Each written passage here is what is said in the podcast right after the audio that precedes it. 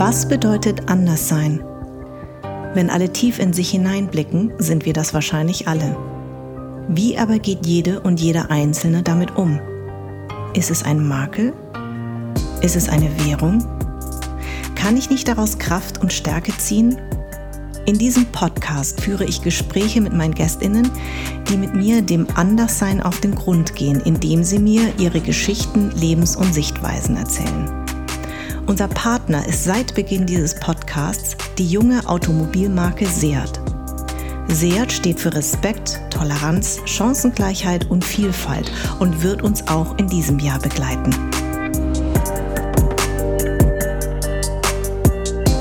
Keine Ahnung, wann wusstest du, dass du hetero bist? Man weiß das irgendwie mm. nicht so richtig. Aber man hat es so. Hast du einen Moment, wo du, wo du dachtest, boah, ich stehe auf Jungs? Gibt so viele Jungs, die vielleicht wahnsinnig tolle, keine Ahnung, äh, Seiltänzer werden. Genau. Ich will nur mal so sagen. Aber man, man ist da so limitiert in dem, was einem angeboten wird und in dem, was man auch sieht. In den Medien, in der Politik.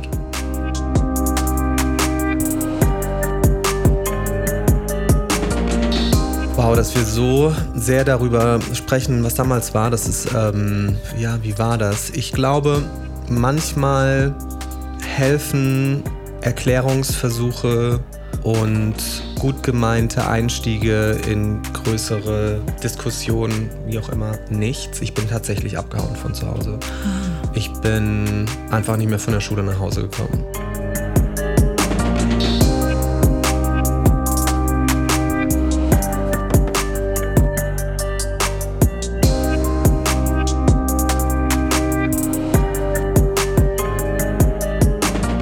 Die Geschichte vom Mann als das ewig starke Geschlecht muss auserzählt werden. Sich als grundsätzlich überlegen zu fühlen, wirtschaftlich, körperlich und mental unterdrückt alle. Frauen, Transpersonen, inter- und queere Menschen.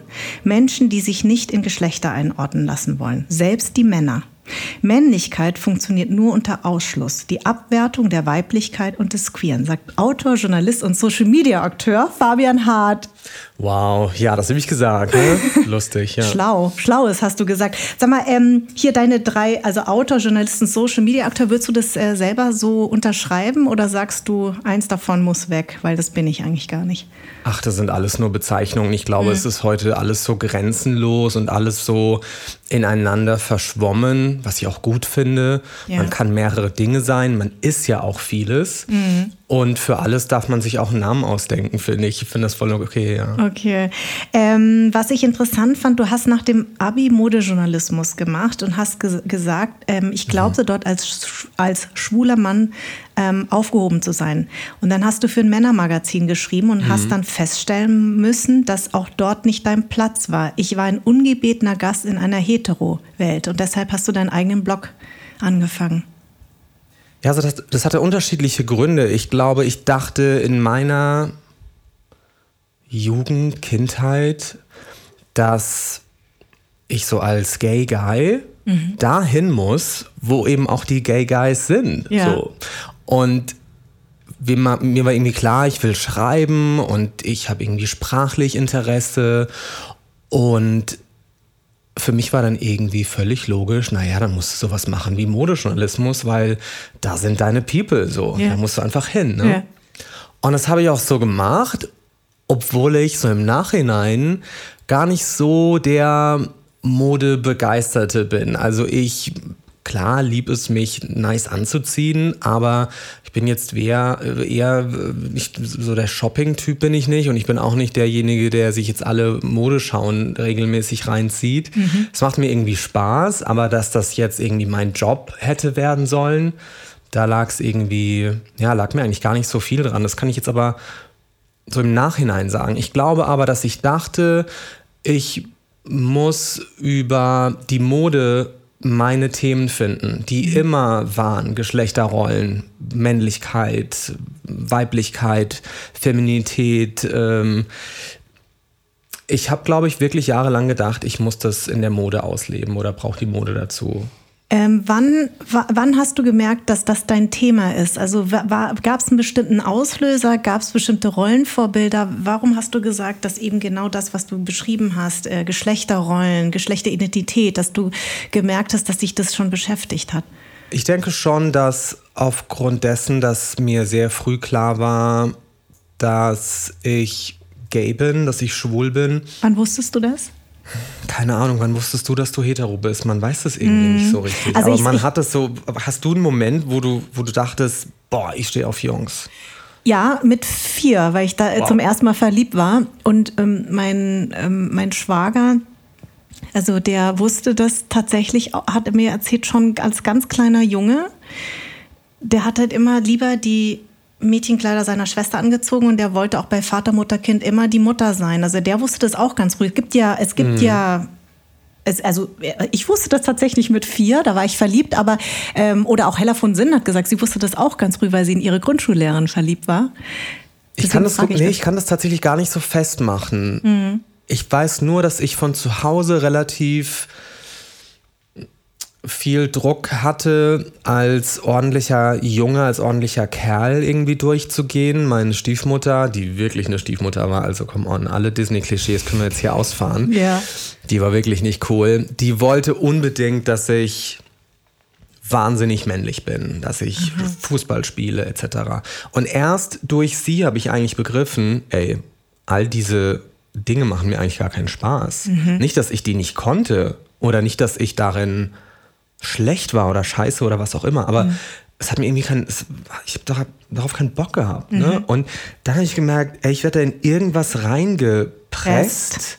Mhm. Das mir eigentlich nicht entspricht. Mhm. Und wenn ich mich versuche, daraus zu lösen, gibt es Konsequenzen. Aha. Dann ist das uncool. Dann ja. kriege ich dafür vielleicht sogar, keine Ahnung, muss ich zu Hause bleiben am Wochenende oder was auch immer. Und für mich war zum Beispiel so ein, so ein Ding, das ich immer wieder erzähle, und was heißt immer wieder, aber jetzt mhm. habe ich schon zwei, drei Mal angesprochen, weil es wirklich so ein Fixpunkt war, als ich dann wählen konnte in der Schule zwischen Technik, Französisch und ich glaube Hauswirtschaft oder so, mhm.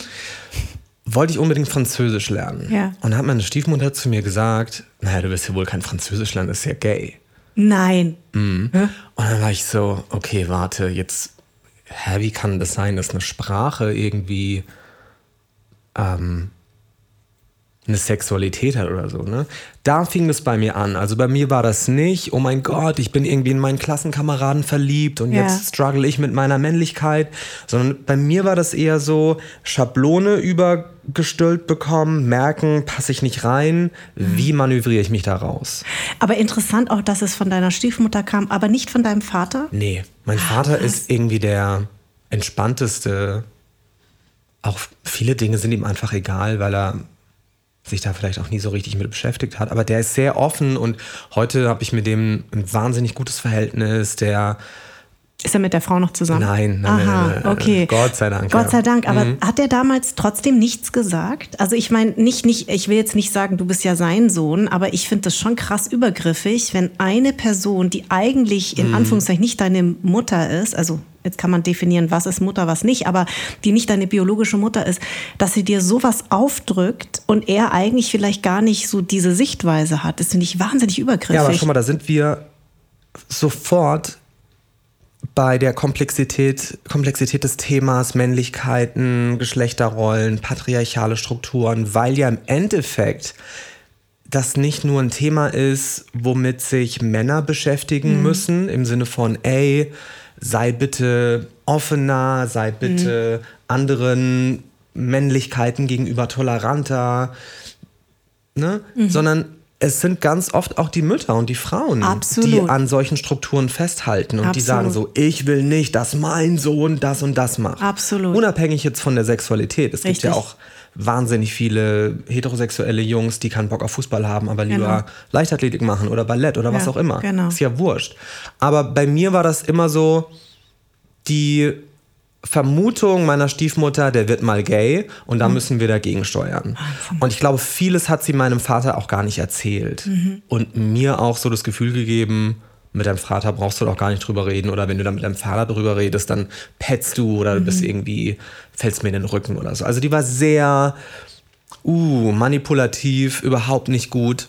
Und hat eigentlich mir aber diese patriarchalen Grundelemente und Strukturen und Machtpositionen so aufs Brot geschmiert. Ne? Mhm. Sie war das, nicht mein Vater. Glaubst du, wenn es nicht diese Stiefmutter gegeben hätte, wäre das so ein Thema, dass dich das so triggert und du sagst, ich, ich möchte da, ich möchte wirklich mich damit auseinandersetzen und das ist meine Aufgabe in diese Welt äh, mit deinen Kolumnen, mit deinem Podcast, dass ich mich so damit beschäftige? Ich denke schon, weil man dieser Struktur jeden Tag begegnet, mhm. egal wohin du gehst. Ich kann mit einer guten Freundin abends irgendwie was essen gehen mhm. und sofort oder in den meisten Fällen bekomme ich unterstellt, dass ich mit dieser Frau in einer romantischen Beziehung bin, bekomme mhm. am Ende die Rechnung hingelegt oder mhm. kriege das Bier hingestellt, das vielleicht sie bestellt hat. Ne? Mhm. Und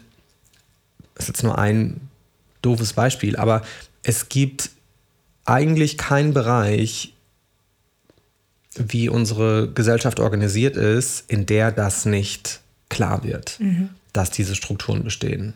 So. Und dass es manchmal auch, mh, hm, dass wir manchmal auch gar nicht an den Punkt kommen, wo wir sagen können, oh Moment, eigentlich will ich ja was ganz anderes. Mhm. Ah, eigentlich würde ich mich lieber dafür entscheiden. Aber dass du so anerzogen, dass dir das so anerzogen wird, dass du da einfach so reinrutschst und dann übernimmst du als Frau, uh, doch die ganze Sorgearbeit für die Kids und gehst in weiß ich nicht, Halbzeit oder wie nennt man das in Halb, nicht in, in Halbzeit. Teilzeit, äh, in Teilzeit, genau. In Teilzeit oder genau. in, Halbzeit ja, ist auch nicht Halb, schlecht. Ja, genau. und machst, verbringst äh, die Hälfte deiner Zeit. Ja. Genau. Ähm, so nur noch im Job und äh, den Rest machst du irgendwie äh, dann äh, zu Hause und mh, mm, Männer verdienen in der Zeit mehr und so weiter mhm. und so fort, äh, erklimmen höhere Positionen, Positionen und, mhm. und Hierarchien etc. Also das sind ja oftmals Dinge, für die man sich gar nicht entscheidet. Und auch so als, sag mal, ich, hätte ich jetzt nicht dieses Gefühl in mir gehabt, ich möchte gerne einen anderen Sport machen oder ich würde gerne ein anderer Junge sein, dann hätte ich das vielleicht gar nicht gecheckt. Dann wäre das für mich ganz normal. Okay, du gehst mhm. zum Fußball. Mhm. Wäre mir das ein bisschen egaler gewesen. Weißt du, wie ich meine? Aber mhm. vielleicht, es gibt so viele Jungs, die vielleicht wahnsinnig tolle, keine Ahnung, äh, Seiltänzer werden. ich genau. will nur mal so sagen. Aber man, man ist da so limitiert in dem, was einem angeboten wird und in dem, was man auch sieht. In ja. den Medien, in der Politik. Mm, wenn du den Fernseher anmachst, wenn du irgendwelche ähm, ja, äh, TikTok, äh, Reels oder was auch immer dir anguckst. Es gibt einfach ähm, sehr wenig, von dem wir das Gefühl haben, dafür könnte ich mich ja auch, auch noch interessieren. Genau. Obwohl man sagt, ey, ihr habt alle Möglichkeiten, ihr könnt alles werden, was ihr sein wollt. Aber da mal auszubrechen und zu sagen, so, ich mache jetzt mein Pilates. Mhm. Oder ich höre auf, Bier zu trinken, weil habe ich mir einfach nur so angewöhnt, weil ihr fucking jedes Wochenende in eine Bar geht mhm. und ich da halt irgendwann am Tisch sitze und euch unter den Tisch trinken muss oder yeah. so. Also das sind so Dinge, die sich so ritualisieren oder die zu Traditionen werden, die so zu Männlichkeitsanforderungen auch werden. Und wenn du die dann drauf hast, dann bist du ein richtiger Kerl. Mhm. Aber schade daran ist doch, dass wenn man nach so einer Schablone irgendwie lebt, dass man nie so wirklich herausfindet, was da noch so in einem schlummert, mhm. was da noch sein könnte. Ey, und ein Leben ist lang, mhm. wenn wir das Privileg haben, ein langes Leben zu haben. Und man kann viele Dinge an sich erkennen und man kann viele Nuancen filtern und nochmal was völlig Neues ausprobieren. Und dafür, ähm, ja, darüber rede ich mit all den Leuten, die zum Beispiel im Podcast zu Besuch sind oder auch in den Kolumnen. Mm, dass wir ein bisschen mehr auf Entdeckungsreise gehen, wer wir wirklich sind, wenn wir mal diese ganzen rosa und blau Schablonen loswerden und wenn wir uns da ein bisschen raustrauen. Was ja interessant ist, weil rosa war ja eine Männerfarbe früher. Ja, absolut. Und, und schon da fängt es ja an. Ja, da, da fängt es ja schon an. Also überhaupt diese Farbe. Und Voll. das ist wirklich krass, wenn du Kinder bekommst. Also ist es wirklich das, also wie das schon da separiert wird. Also dieses Binäre sowieso, aber halt dieses ganz klare Mädchensachen sind rosa und Jungsachen sind blau. Ich meine, das bricht sich jetzt langsam auf, aber da fängt es ja schon an. Ne? Und dann identifizieren sie sich im Kindergarten ja weiter. Du hast ja manchmal gar keine Chance. Also ich äh, versuche da immer dagegen zu steuern, wenn mein Sohn dann nach Hause kommt und sagt, ja, aber das haben nur Mädchen an. Und dann sage ich ihm, aber wer sagt dir das denn? Warum haben das nur Mädchen an? Also da, da fängt es immer wieder an, dass man dagegen arbeiten muss. Ne? Auch, also vor allen Dingen als Mutter. Ja, und ich glaube, wenn man den Kids einfach so ein bisschen mehr das Gefühl gibt, dass sie nicht ständig justiert werden müssen, dass mhm. sie nicht ständig irgendwie korrigiert oder mhm. vorgesagt bekommen, mhm. dann hat man auch die Möglichkeit, sich freier zu entwickeln. Ja. Und klar ist der Druck von außen und der Kindergarten und die Schule und die Kameraden und Kameradinnen und mhm. die Medien, Logo. Aber wenn man offen zu Hause da einen Raum hat, in dem man darüber sprechen kann und wie du es jetzt auch sagst, wer sagt dir das denn, dass das ja, so ist? Genau. Wo hast du das denn gehört oder gelesen oder mhm. wer hat dir das denn beigebracht? Mhm. So. Mhm.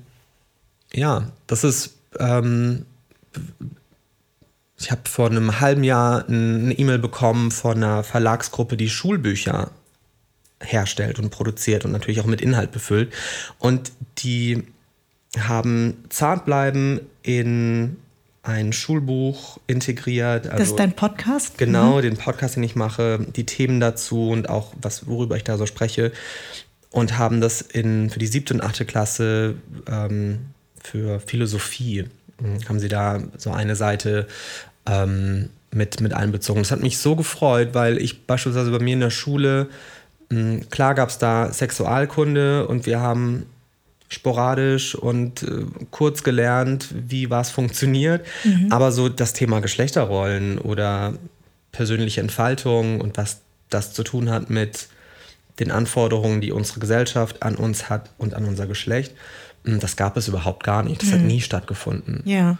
Und weil du gerade sagst, es verändern sich viele Dinge. Ja, das stimmt. Ne? Aber es ist eben ein langsamer Prozess. Ja. Und, und wir gehen auch leider wieder Schritte zurück. Sieht man ja leider gerade äh, im Iran und Afghanistan und auch in unserer eigenen Bubble, muss man sagen, unsere Gesellschaft, dass wir uns leider eben wieder auch zurückbewegen. Also es ist immer ein permanenter Kampf, auch dagegen zu halten. Ja, ich glaube nicht, dass wir uns nur zurückbewegen und man muss auch gar nicht mit dem Finger nach Afghanistan oder in, nach Iran zeigen, weil natürlich auch, wie du das sagst, bei uns sehr viele Dinge noch sehr, sehr, sehr, sehr falsch laufen. Mhm. Und sehr viele Dinge sind mittlerweile super. Aber dieses ständige Gefühl, du musst dir deine Freiheit irgendwie auch erkämpfen. Und Richtig. die, die du dir erkämpft hast, ja. die musst du verteidigen. Ja.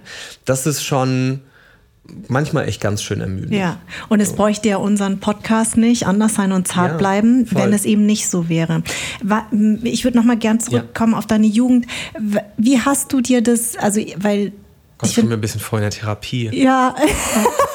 haben mir schon einige Gäste und Gästinnen gesagt, ja. In a good way. Äh, ja, in a good way, genau. Mhm. Wenn wir jetzt nochmal zurückblicken mhm. in deine Jugend, weil ähm, ich glaube, das eint uns, ohne dass wir uns, äh, wir lernen uns ja jetzt zum allerersten Mal kennen. Das wissen ja. vielleicht viele ZuhörerInnen gar, äh, gar nicht, aber ich ähm, führe tatsächlich keine Vorgespräche und ich treffe meine GästInnen immer erst zu dem Zeitpunkt, wenn wir uns wie jetzt live gegenüber sitzen. Und es ging auch gleich los. Und es ging auch gleich los und das finde ich auch immer total spannend, äh, weil ich ja immer im Gespräch erst so ein Gefühl für mein Gegenüber äh, bekomme und ich glaube, ganz viele Themen bei uns beiden überschneiden sich, äh, weil ich auch ganz früh Sachen hm, realisiert habe und verstanden habe. Ähm, und da war ich, glaube ich, auch manch ein, mancher, manchen FreundInnen voraus, einfach weil ich es auch musste durch mein Aussehen. Jetzt hast du ja auch schon ganz früh das mit deiner Schwie Stiefmutter, Schwiegermutter, Stiefmutter gehabt. Ähm, wie bist du zu dem jungen Mann geworden und äh, zu, der du jetzt bist, aber vor allen Dingen, wann hast du angefangen, dich zu wehren? Wow, dass wir so sehr darüber sprechen, was damals war, das ist, ähm, ähm, ja, wie war das? Ich glaube, manchmal helfen Erklärungsversuche und gut gemeinte Einstiege in größere Diskussionen, wie auch immer, nichts. Ich bin tatsächlich abgehauen von zu Hause. Mhm. Ich bin einfach nicht mehr von der Schule nach Hause gekommen. Ach krass, wie alt warst du da? 16. Oh, krass. Mhm. Mein Sohn ist jetzt 17. Ja. Oh, krass. Und das hatte ich mit meinem Vater abgesprochen. Ach, dein Vater wusste davon? Der wusste das. Also irgendwann habe ich begriffen, dass mein Vater nicht raus da konnte. Halt, ja, da auch ja. nicht helfen kann. Okay. Und bin einfach nicht mehr nach Hause gekommen, ja. Und bin dann zu meiner Tante, mit der ich aber überhaupt gar keinen Kontakt hatte, jahrelang, und habe mich der gegenüber geöffnet und die hat mich eigentlich damals auch wirklich gerettet, muss ich sagen. Also die hat mir sehr das Verständnis gegeben oder auch die Überzeugung, dass so wie ich das erzähle, dass sie mir glaubt mhm. und dass auch der Mensch, der ich bin oder zu dem ich mich versucht habe zu machen, ja. dass der so gut ist und dass das alles Sinn stiftet. Und so kam es dann auch. Also ich habe dann zum ersten Mal freie Entscheidungen getroffen, habe mich nicht ständig rückversichern müssen, hat diese Story jetzt eine Konsequenz für mich, bekomme mhm. ich dadurch irgendwie wieder, weiß ich nicht, Hausverbot oder sonstige Dinge. Wahnsinn. Mhm. Und habe dann ein, wie will ich sagen, eine sehr disziplinierte Weise entwickelt, mich durchzusetzen. Mhm. Jetzt nicht im Sinne von mit der Faust auf den Tisch hauen, sondern die Person, die da in mir war, die gewartet hat, endlich sein zu können, dass ich der den Teppich ausgerollt habe. Wow. Ja. Also danke, dass du das mit uns teilst. Das finde ich ganz berührend. Also Wahnsinn, weil ich meine, das erklärt jetzt auch so vieles, auch dein ganzer Lebensweg. Das heißt, du hast dann dein Abi gemacht mhm. hast dann angefangen mit dem Modejournalismus und dann hast du da auch wieder gemerkt, irgendwie komisch, also irgendwie nicht das, was ich dachte, weil das, ne, eingangs unseres Gesprächs haben wir das ja kurz angerissen, ähm, dass eben Männer, Modemagazine dieses heterosexuelle Bild von Männlichkeit extrem unterstützt. Ja, und so insgesamt habe ich eigentlich immer nach einem Zuhause gesucht mhm. für die Person, die ich bin, aber vor allem auch so ein Anschluss, weil ich weiß und immer wusste, dass Menschen unterschiedlich sind und dass es Leute gibt wie mich auch. Mhm. War mir ja klar. Und das habe ich ja auch durchs Internet gespiegelt bekommen, beispielsweise dann. Aber es war dennoch schwierig, das zu verorten oder da einen Weg hinzufinden. Und mhm.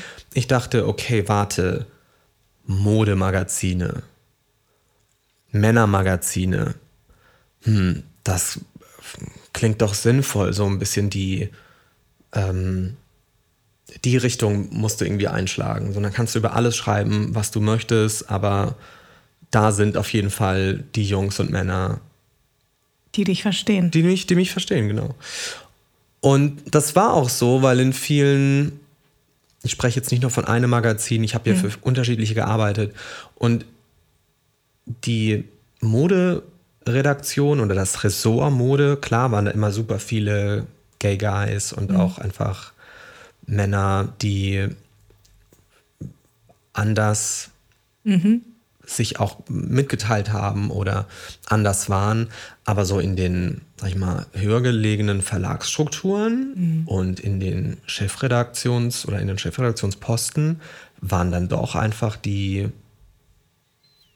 Männer, wie sie im Buche stehen. Mhm. Ja. Und das hat natürlich auch dazu geführt, dass mir sehr schnell klar wurde, okay, du wirst hier eher geduldet mhm. als vielleicht auch gefördert. gefördert. Richtig. Und in bestimmten Bereichen, an bestimmten Konversationen konnte ich auch gar nicht teilnehmen, weil mhm. ich einfach so dieses Feierabendbier oder dieses äh, Schultergeklopfe, ja. kennst du dieses aggressive Schultergeklopfe zwischen Männern? Ja. So, da war ich halt nie Teil von. Ja. Und wenn du da nicht Teil von bist, von diesen Männerbünden, mhm. ja klar, dann So. Mhm. Bringt dir das auch nichts, ne? Ähm, ich bin jetzt aber auch kein Karrierist, der irgendwie sagte, okay, ich muss so schnell wie möglich jetzt in diesem Genre Karriere machen und hier schaffe ich es nicht, jetzt wechsle ich wieder. Aber ich war natürlich sensibilisiert für dieses Gefühl, mh, hm, da ist dir jemand nicht so ganz zu 100 Prozent äh, wohlgesonnen. Ja. Das habe ich ja eingesogen mit seit meiner Kindheit, seit meiner Jugend. Ja. Und also wenn es mich irgendwo, wenn ich mich unwohl gefühlt habe, war ich natürlich sofort wieder zurückkatapultiert. Mhm. Ähm, das hat dich dann getriggert, ne? Absolut. Ja. ja. Und dann war mir klar, okay, dann kamen diese ganzen Social-Media-Themen auf und online. Und dann habe ich auch so ein bisschen die Hochnäsigkeit vieler Printjournalisten und Printjournalistinnen mir zu eigen gemacht und dachte so, ihr werdet nochmal auf die Nase fallen, weil ähm, jeder hockt im Internet, alle lesen online, alle schauen sich Dinge online an. Diese Haltung, ach, das mit dem Internet, das geht schon wieder vorbei, das wird euch nochmal ganz schön auf die Füße fallen. Und You're so right. Mm, genau. Dann habe ich meine eigene Plattform gegründet. Dann habe ich meinen Blog gemacht. Dann haben sie alle gesagt, das ist der Blogger. Ich mhm. dachte, okay, wenn ihr mich jetzt nach der äh, Darstellungsform benennen wollt, dann nenne ich euch jetzt Printler. Ja. Und dann bin ich halt der Blogger. und dann bist du der TVler. Und dann bist du der. Ähm, funny, fand ich irgendwie alles. Ne? Eben mhm. haben wir mhm. auch gesagt, fühlst du dich mit dem Namen wohl oder so? Ich ja. so, ja, ist mir alles wurscht. Ja. Dann habe ich halt meine eigenen Themen auf diesen Blog raufgehauen und ähm, dachte mir, okay, come on, dann baust du dir jetzt deine eigene Publikation. Kann man ja machen. Und dann waren viele so, ja, sollen das lesen, das interessiert doch keinen, willst du das irgendwie monetarisieren? Da dachte ich mir, ach, come on, also mhm. das irgendwie, das wird schon klappen. Ähm, und so habe ich mir dann im Endeffekt meine eigene Community aufgebaut. Und ja, das war eigentlich ganz, das war eigentlich ganz schön. Und die, mm, meine Schlussfolgerung ist immer, dass ich im Endeffekt die Verantwortung für mich selbst trage. Mhm. So, also damals du musst selbst irgendwie diesen Ort verlassen, du musst dich an deinen eigenen Haaren ähm, aus dieser Situation ja. ziehen. Und genauso war es dann auch beruflich. Du musst mhm. irgendwie deine eigene Sache machen. Mhm. Du musst äh, deine eigene Plattform gründen oder deine eigenen Plattformen gründen. Ne? Und so habe ich es gemacht, ja. Ich finde das ganz, ganz bewundernswert und ganz toll, weil man spürt bei dir äh, wirklich, du hast irgendwie so eine, du hast von Natur aus etwas mitbekommen, dass du so eine, trotz aller Unsicherheiten von außen, so eine Sicherheit von innen hast, die dich ganz stabil, das ist, glaube ich, etwas, was du wow. mitbekommst. Das kann man gar, gar mhm. niemandem beibringen. Weißt du, was ich meine? Und das ist so ein schönes Beispiel auch wieder von einem Mensch. Also sehe ich jetzt ganz philosophisch und auch als Mutter, dass man sagen kann, man kann seinem Kind echt also mein Lebensmotto ist immer zu sagen, ich kann mein Kind begleiten, aber laufen muss es alleine. Mhm. Und dass man mehr vertrauen muss und dass manchmal echt wirklich Kinder in beschissenen Situationen groß werden. Aber wenn die so einen Kompass haben, so wie du es hast, zu sagen, mein Kompass ist richtig. Und deswegen ist, glaube ich, so ein Gespräch ganz wichtig, ähm, auch weil wahrscheinlich hat es dir ähnlich wie mir damals an Role Models einfach gefehlt. Und du kannst jetzt ein Role Model für all diese äh, Jungs und Mädchen da draußen sein, die sagen, ich bin irgendwie anders. Aber es ist richtig, wenn ich anders bin. Ich lasse mich nicht verbiegen, weil wer sagt das denn? Eben genau dieser Satz, wer sagt das eigentlich? Wer hat denn eigentlich, wer weiß das denn schon von Wer uns? macht die Regeln? Eben. Wo ist, das, wo ist das Buch, in dem das steht? Genau. Und das ist eben das, was ich ja auch anderen Eltern immer häufig mitgebe, dass ich sage, warum denken wir immer als Eltern zu wissen, was richtig ist? Also ich finde, ähm, ich komme aus einer Kultur, wo sich ja bei Kindern nicht entschuldigt wird. Es hat mich immer gestört. Ich habe immer gesagt, wenn ich kind, selber Kinder habe, möchte ich die Größe haben, zu meinen Kindern sagen zu können, es tut mir leid, ich habe mich geirrt. Mhm. Na, das ist ja in der asiatischen Kultur wird es wird eh, also oder in der vietnamesischen Kultur, ich will es gar nicht so verallgemeinern, weil ich nicht alle asiatischen Kulturen kenne, aber vor allen Dingen in der vietnamesischen Kultur wird sehr wenig sich entschuldigt und wird auch wenig in diese Auseinandersetzung miteinander gegangen. Und das ist etwas, was ich immer gesagt habe, das möchte ich nicht. Und eben genau das, dieses Allwissende von Erwachsenen gegenüber Kindern oder Allwissende von Eltern, finde ich sowas von arrogant und Ja, und auch sehr auf sich selbst bezogen, weil man ja immer denkt, dass das, was man erfahren hat und erlernt hat in seinem Leben, genau. die Grundlage auch sein muss für dieses neue Leben, das da ja. entsteht oder für diesen neuen Lebensweg. Ja. Und es ist so schön, dass du sagst, dass man mir anmerken würde, dass ich so ein Grundvertrauen habe. Mhm. Das war ganz viele Jahre mein großer Struggle, weil, also meine Mama ist nach meiner Geburt äh, gestorben, relativ äh, okay. äh, nur ein paar Monate später. Mhm. Und dieses Urvertrauen, das man ja normalerweise mitbekommt von einer Mutter, ja. ne? ähm, ich glaube, das hat mir immer gefehlt. Und dann mhm. natürlich auch die Enttäuschung durch, durch meine zweite Mom, also durch mhm. die äh, Stiefmutter, was ja genau das Gegenteil war von mhm. Vertrauen. Es war ja. Ja Kontrolle. K Kontrolle. Absolute Kontrolle, genau. Und ja, ich glaube, es gab diesen Punkt, an dem ich zu mir gesagt habe, also entweder du zerbrichst jetzt daran mhm. oder du wirst dir selbst dein bester Freund. Mhm. Fabi, wir mhm. ziehen das jetzt durch. Wir hauen uns da raus. Mhm. It's going Voll. to be fine. Wow. Und das weiß ich noch, wie ich diese Zwiesprache so mit mir hatte. Mhm. Und ich glaube, das ist bis heute so. Auch in jedem Struggle, den ich habe, auch wenn mal irgendwas joblich nicht so läuft oder wenn ein Gespräch nicht so ist, wie ich mir das vorstelle oder wenn ich mit einer Freundin, einem Freund oder wem auch immer, wenn ich so merke, hm, ich weiß, dass ich mich auf mich verlassen kann. Toll. Und dass das irgendwie, it's, it's going to be okay. Und we weißt du was, das ist wirklich eine Gabe wirklich eine Gabe und äh, also so und das muss man wirklich ganz vielen Menschen mitgeben, mh, dass man eben dieses Vertrauen zu sich, äh, wenn man das hat, dann kann dir einfach nichts mehr passieren. Das hört sich jetzt so krass, naja, ne, so, aber, ja, es aber ist mal, so. Guck mal, du, du hast das eben angesprochen auch. Wir beide mussten aus unterschiedlichen, ich nenne das jetzt mal wieder Marginalisierungsgründen, ähm, fast schon in Existenzkrisen steuern. Mhm. Also wer bin ich, warum bin ich anders als die Person oder die Kammer Klassenkameradin oder der Klassenkamerad. Also dieses Auseinandersetzen mit der eigenen Andersartigkeit, genau. der vermeintlichen Andersartigkeit und auch mhm. des sich vielleicht manchmal bewusst abgegrenzt fühlens und manchmal abgegrenzt werdens und des mh, mm, vielleicht sich manchmal auch selbst abnabelns oder so. Mhm. Aber im Endeffekt haben wir durch all diese Gedankengänge, durch all diese Krisen ja ein so klares Verständnis von wer wir sind, genau. weil wir uns besser kennenlernen mussten, um zu verstehen, in welche Richtung es geht oder ja. wie wir uns fühlen oder warum wir uns so fühlen und nicht so und so weiter und so fort. Also heute sage ich, war dieses ganze Thema eigentlich mh, hm, der Schlüssel, dem, den, ich, den ich jedem wünsche. Mhm. Nämlich sich zu trauen. Mhm. Zu sich zu stehen. Ja, und auch wirklich erstmal herauszufinden, ey, wer bin, bin ich, ich, denn genau. eigentlich? Wenn ja. ich jetzt mal diese ganzen Dinge abziehe von okay, du machst dein Abi, dann machst du eine Ausbildung, studierst und dann lernst du hoffentlich bald jemanden kennen und dann kommt schon, ne, was willst du mhm. mal mit den Kindern und, äh, und hast du schon und wer verdient so viel und wer verdient so viel und wo ziehst du jetzt hin und dann Eigentumswohnung, Haus, bla bla bla.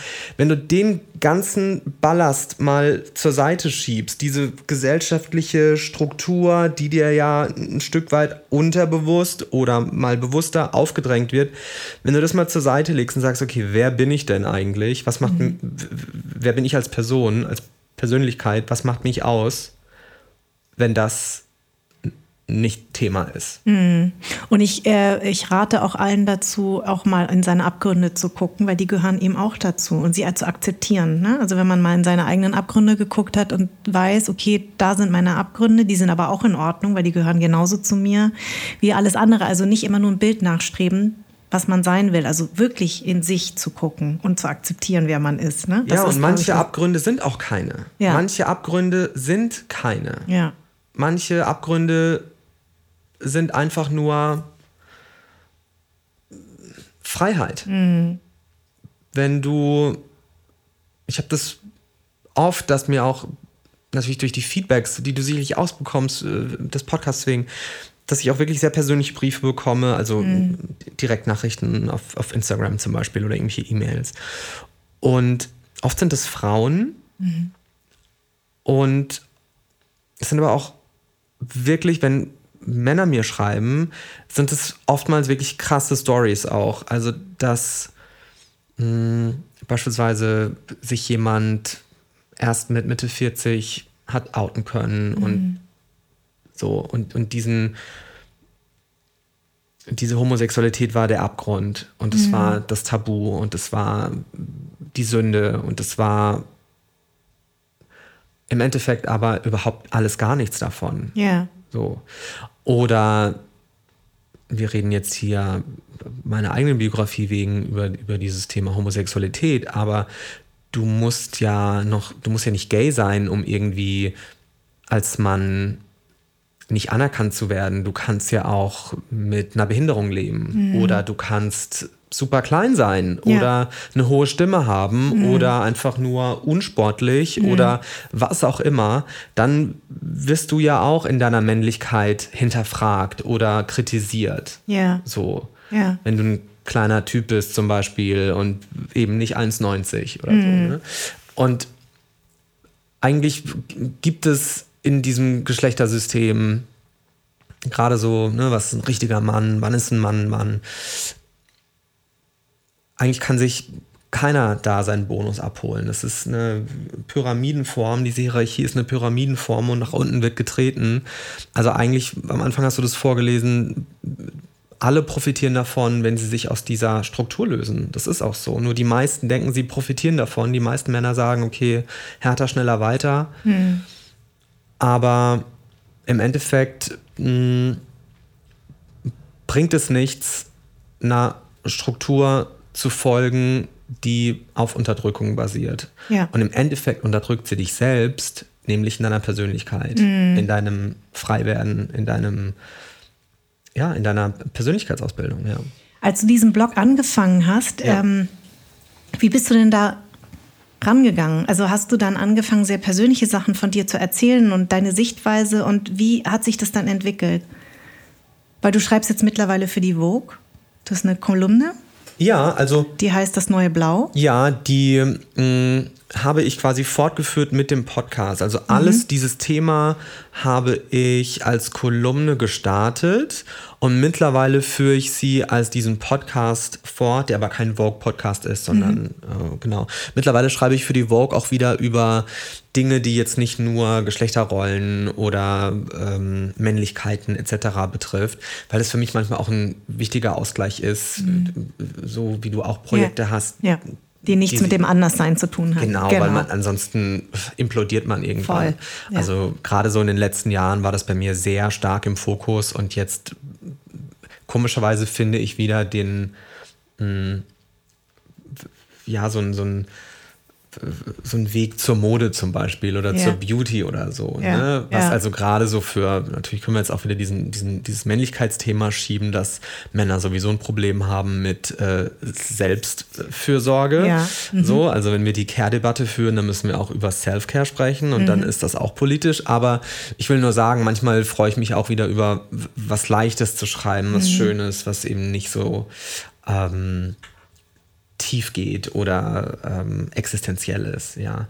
Aber genau, also ich habe damals auch schon für Vogue geschrieben, das mhm. war eigentlich so ein, ein, bisschen parallel. Es haben sich einfach nur die Themen ähm, verändert, ja. Mhm.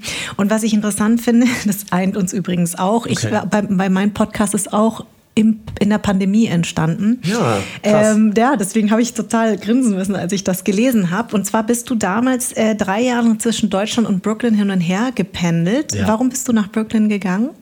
Also nach New York? Weil ich einfach mal dort wohnen wollte, worüber man so oft geschrieben hat und ja. die Personen treffen, über die man so oft geschrieben hat. Und wie war und das? Das war super. Also ich hatte da echt eine tolle Zeit und hatte da ja auch einen Korrespondentenjob. Das heißt, mhm. ich habe auch für Vogue sehr, sehr viele ähm, Interviews geführt mit allen möglichen Leuten, also irgendwie so, keine Ahnung, Tommy Hilfiger mhm. oder so, ne? Mhm. Ähm, so wirklich American Icons oder yeah. Sarah Jessica Parker oder so, ne? Yeah. Das ist natürlich schon richtig cool. Ja. Und hatte da echt so ein kleines Carry-Leben, muss ich echt sagen. Das ja. war voll nice und äh, war da auch verpartnert ja. ähm, in der Zeit und bin dann aber natürlich der Pandemie wegen, eigentlich Trump wegen, zurück mhm. nach Deutschland, weil er das so schlecht gehandelt hat. Mhm. Und ja, ich meine, wir waren noch brunchen in New York. Da war hier schon Angela Merkel mit äh, Abstand ist ein Zeichen von Fürsorge oder so. Mhm, mhm. also für mich war klar, kein Safe Place. Mhm. Und wenn Trump damals gesagt hat, America First, vielleicht bedeutete es auch in der Zeit Americans First, wenn mhm. irgendwas passiert, wenn ich irgendwie krank ja. ne, äh, hätte mhm. werden. Mhm.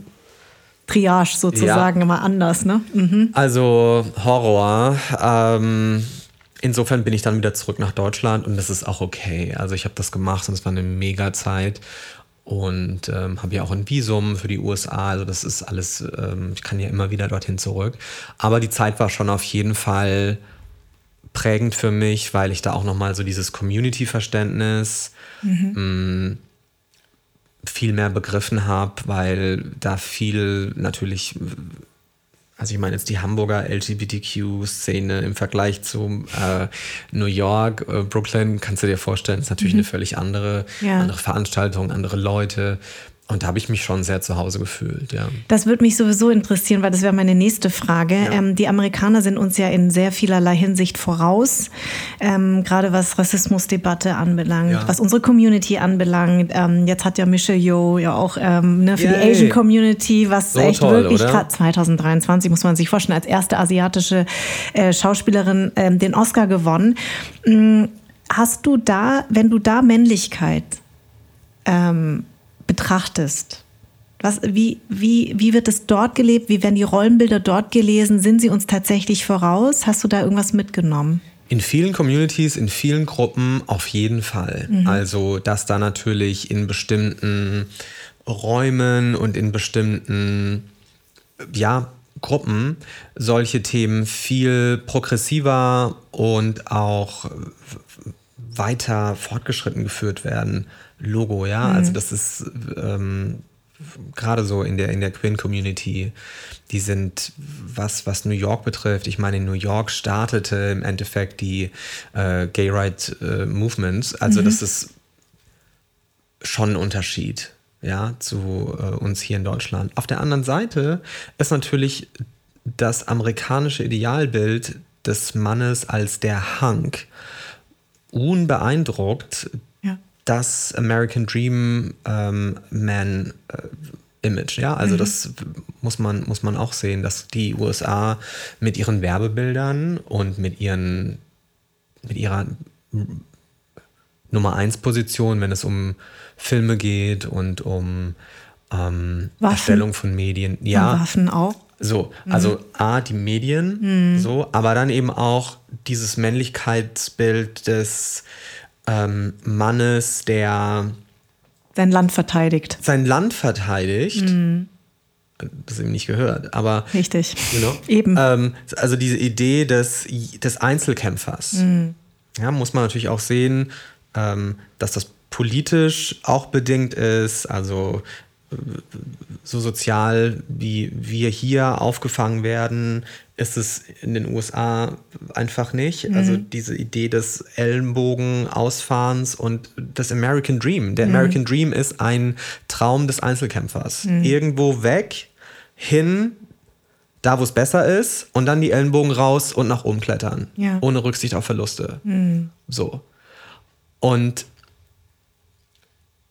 dieses Männlichkeitsbild, ja, ähm, das ist natürlich da auf jeden Fall äh, stark nach wie vor ausgeprägt. Und, und, und, es ist ja auch ein Unterschied, wo man sich befindet. Ne? Ob's, ob man in New York ist, in LA, in San Francisco ja, oder ob irgendwann mal ein paar in, Kilometer in, in weiter. Midwest oder so. Genau, dann. dann also oder in Texas oder so. Ne? Also kommt, dieses Land ist so riesig, ja.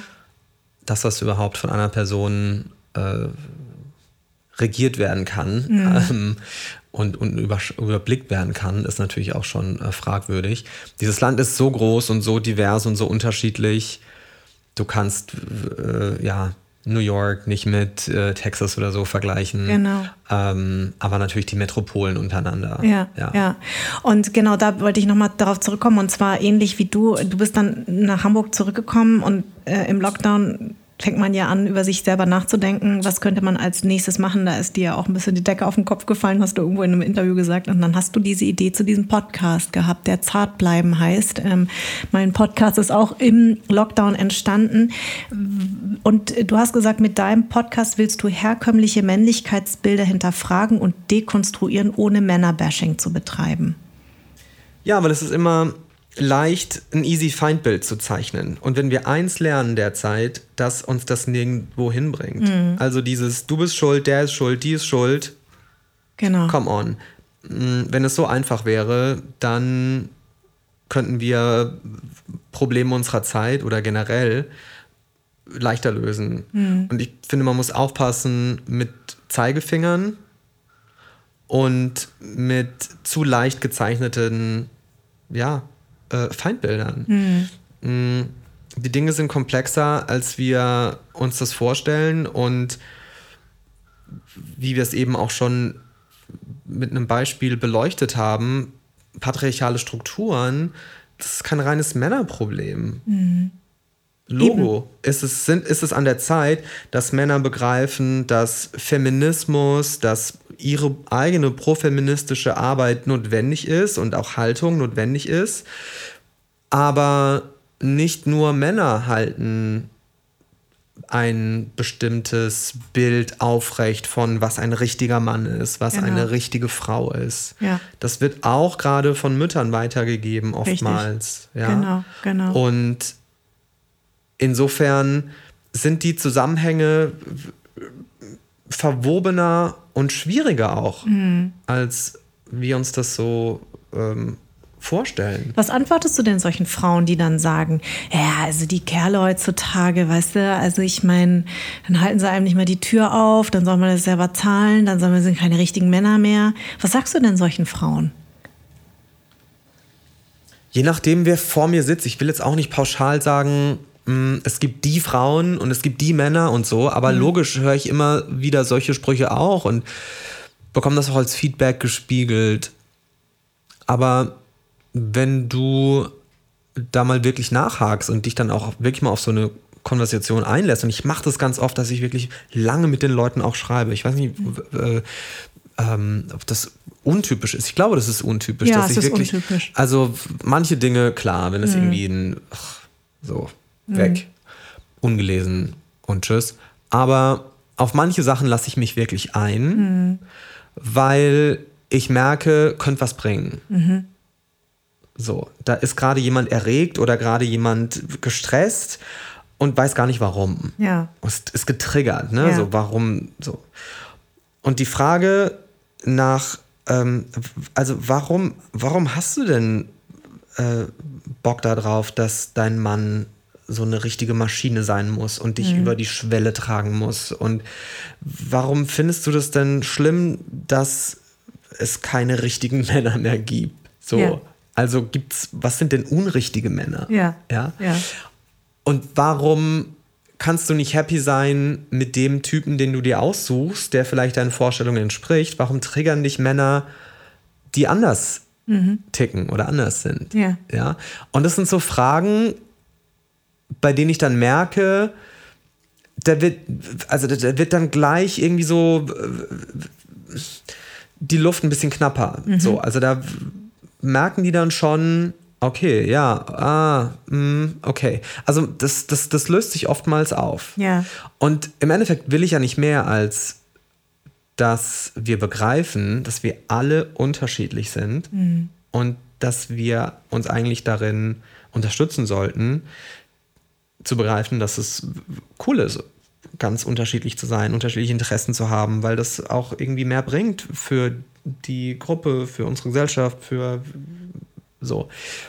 Und dass dieses Absetzen von du bist nicht so und so, also bist du nicht richtig, dann ist was falsch mit dir, dann ist was nicht okay mit dir, dann bist du nicht in Ordnung. Das ist eigentlich kompletter Bullshit. Und, und du, ja, sorry, und, ich, und ja. auch gerade so, ähm, ich sag auch, von Typen kommt das ja auch oft so, ne? Was bist du nie, willst du, dass wir jetzt alle Frauen werden? Und so. Sei doch der krasseste Dude, ja? Mhm. Ähm, hau dir den größten Bizeps auf die Arme, ähm, geh Holz hacken, trag ein Holzfällerhemd und zieh's nie aus mhm. und ähm, denk, du bist der Größte. Mhm. Aber lass doch jemand anders anders sein. Richtig. Also wieso triggert dich denn eine andere Person? Wieso greift dich das denn in deiner Männlichkeit an? Also wenn du so männlich bist, wenn mhm. du so ideal bist für dich selbst, mhm. was kann dir dann jemand anders antun? Ja, genau. Wieso stellst du nicht nur diese Person in Frage, sondern wieso nimmst du das als äh, Affront gegen dich selbst wahr? Das, ja. ist, das verstehe ich nicht. Das ist, das ist total toll, dass du das auch nochmal sagst. Und da sprichst du mir natürlich voll aus meinem Herzen, zu sagen, es ist doch Platz eigentlich für alle. Warum muss es denn so sein, dass es nach deinen Vorstellungen gehen muss? Also Menschen fühlen sich wahnsinnig getriggert. Also ich kriege jedes Mal, wenn ich irgendwo in einer Sendung bin, und nur sage, Leute, ich würde mir einfach wünschen, und ich sage es ja noch, noch nett, gibt Leute, die sagen es nicht mehr nett. Ich sage, frag doch nicht mehr, woher ich komme. Ja, was soll das? Ich bin einfach neugierig. Wenn ich nach Asien gehe, werde ich auch gefragt, woher ich komme. Dann denke ich mir, ja, Honk, aber du lebst da nicht, du bist da nicht geboren, das ist nicht dein Pass. Ich bin hier geboren, ich habe einen deutschen Pass und ich sage einfach nur, frag doch einfach, wo sind meine Wurzeln? Was ist, was ist denn daran so schwer? Und warum ist das so schlimm? Und in deinem Falle finde ich das eben total richtig, dass du eben sagst, du kannst ja gerne dieser krasse Dude sein, aber so müssen doch nicht alle sein. Wenn du jetzt, ähm, du machst jetzt auch seit drei Jahren zart bleiben, deinen ja. Podcast, wenn du jetzt so zurückblickst auf all deine Gespräche, was war das Erstaunlichste, was du gelernt hast? Das Erstaunlichste ist, dass Männlichkeit eigentlich die stete Ablehnung ist von allen Dingen, die feminin sind. Also Männlichkeit ist das ständige sich beweisen müssen, das ständige sich verteidigen müssen. Und es ist in den meisten Fällen das Feminine, das abgewiesen wird. Und deshalb kommen wir ganz oft immer auf queere Biografien, mhm. wenn es um Männlichkeit geht, weil wir immer noch vom starken Geschlecht ausgehen und vom schwachen Geschlecht. Mhm. Und sich vom starken Geschlecht zu degradieren aufs schwache Geschlecht und vielleicht eine Position oder eine Rolle einzunehmen, die eigentlich Frauen zugeschrieben sind, ist natürlich lächerlich, herablassend und will man nicht. Mhm. So. Und das ist eine Erkenntnis, die ich habe nach all diesen vielen Gesprächen, wo wir über, ich habe mit einer hm, Astronautin Trainee gesprochen, weil noch nie eine deutsche Frau im Weltall war.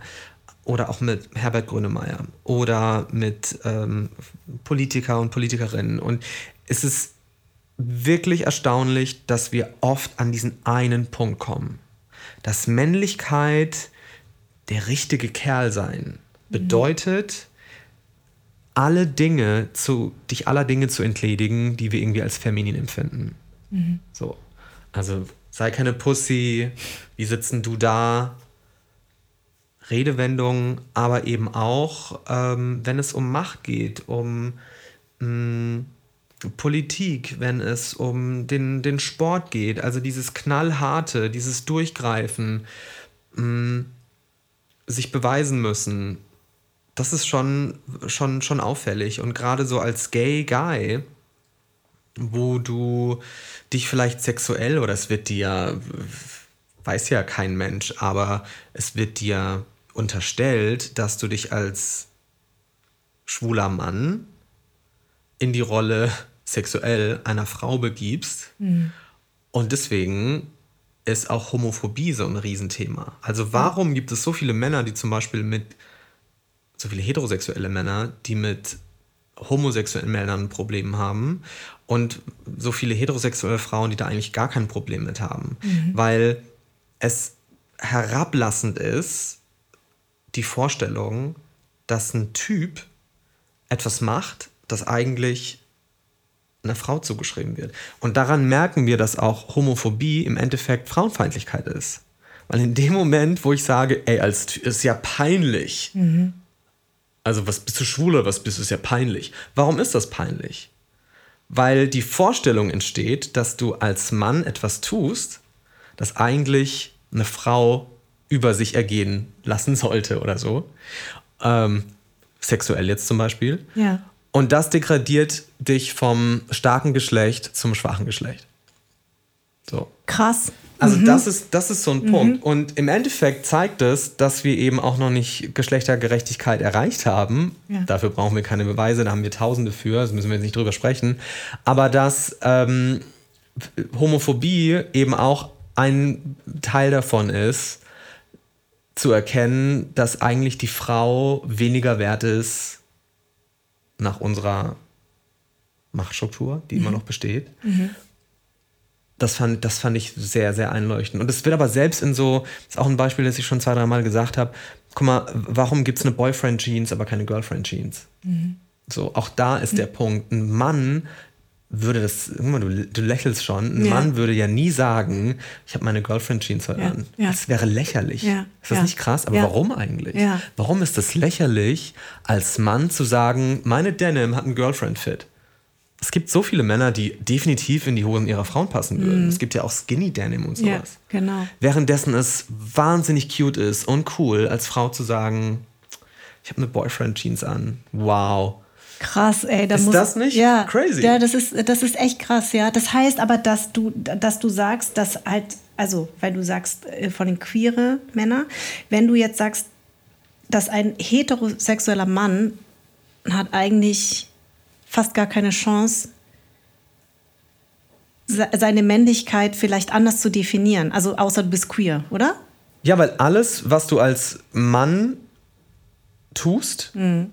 Und es ist nicht in dem Rahmen der Anforderungen, die du hast ja. an den Mann, bist du halt kein richtiger Mann. Mhm. Und wenn du kein richtiger Mann bist, bist du was? Leider fast eine Frau. So. Und wenn du eine Frau bist, was bist du dann? Gay. Mhm. So einfach ist es. Und das finde ich ein bisschen zu einfach. Weißt du, wie ich meine? Ja. Also, wenn wir es mal so runterbrechen können, dann ist diese ganze Diskriminierungskette eigentlich völliger Schwachsinn. Mhm. Aber darauf kannst du es leider immer wieder runterbrechen. Wenn er kein Fußball spielt, wenn er kein Fleisch isst, wenn er kein King am Grill ist, wenn er kein was auch immer. So, Fleisch essen, super männlich. Ich meine, mhm. es gibt Magazine, kennst du dieses Beef oder so? Ja. ja. Das ist ja im Endeffekt wie ein Playboy, aber da ist Steak drauf.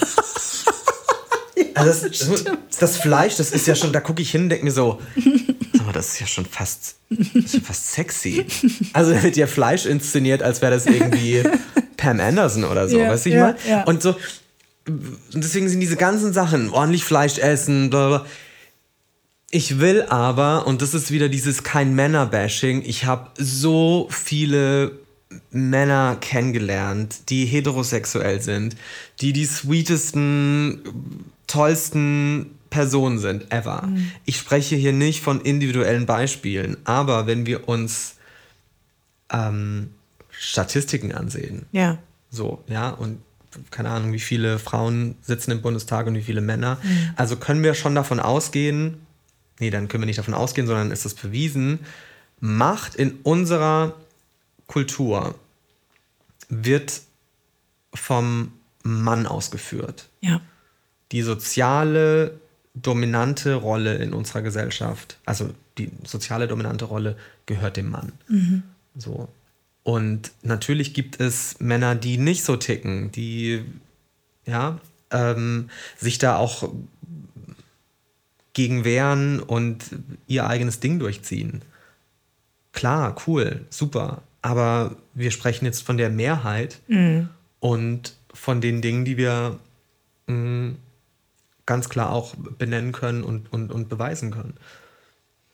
Fabian, ich wollte dir einfach ganz vom Herzen danken für deine Offenheit, für deine Ehrlichkeit und für diesen Einblick. Und ich danke dir einfach vom Herzen. Vielen Dank für das wirklich sehr schöne Gespräch. Mich so wohl gefühlt. Ah, toll. Ich habe auch ganz viele Sachen äh, von mir preisgegeben. Ja. Tausend Dank. Anderssein ist eine Produktion der Farn und Pracht Company. Idee und Konzept stammt von mir, Redaktion Anja Prinz und ich, Schnitt Anja Prinz, Soundmixing und Editing Henry Uhl, Musik Perry von den Beethovens. Und zuletzt möchte ich mich bei Seat, der Amano Group und allen anderen bedanken, die diesen Podcast unterstützen.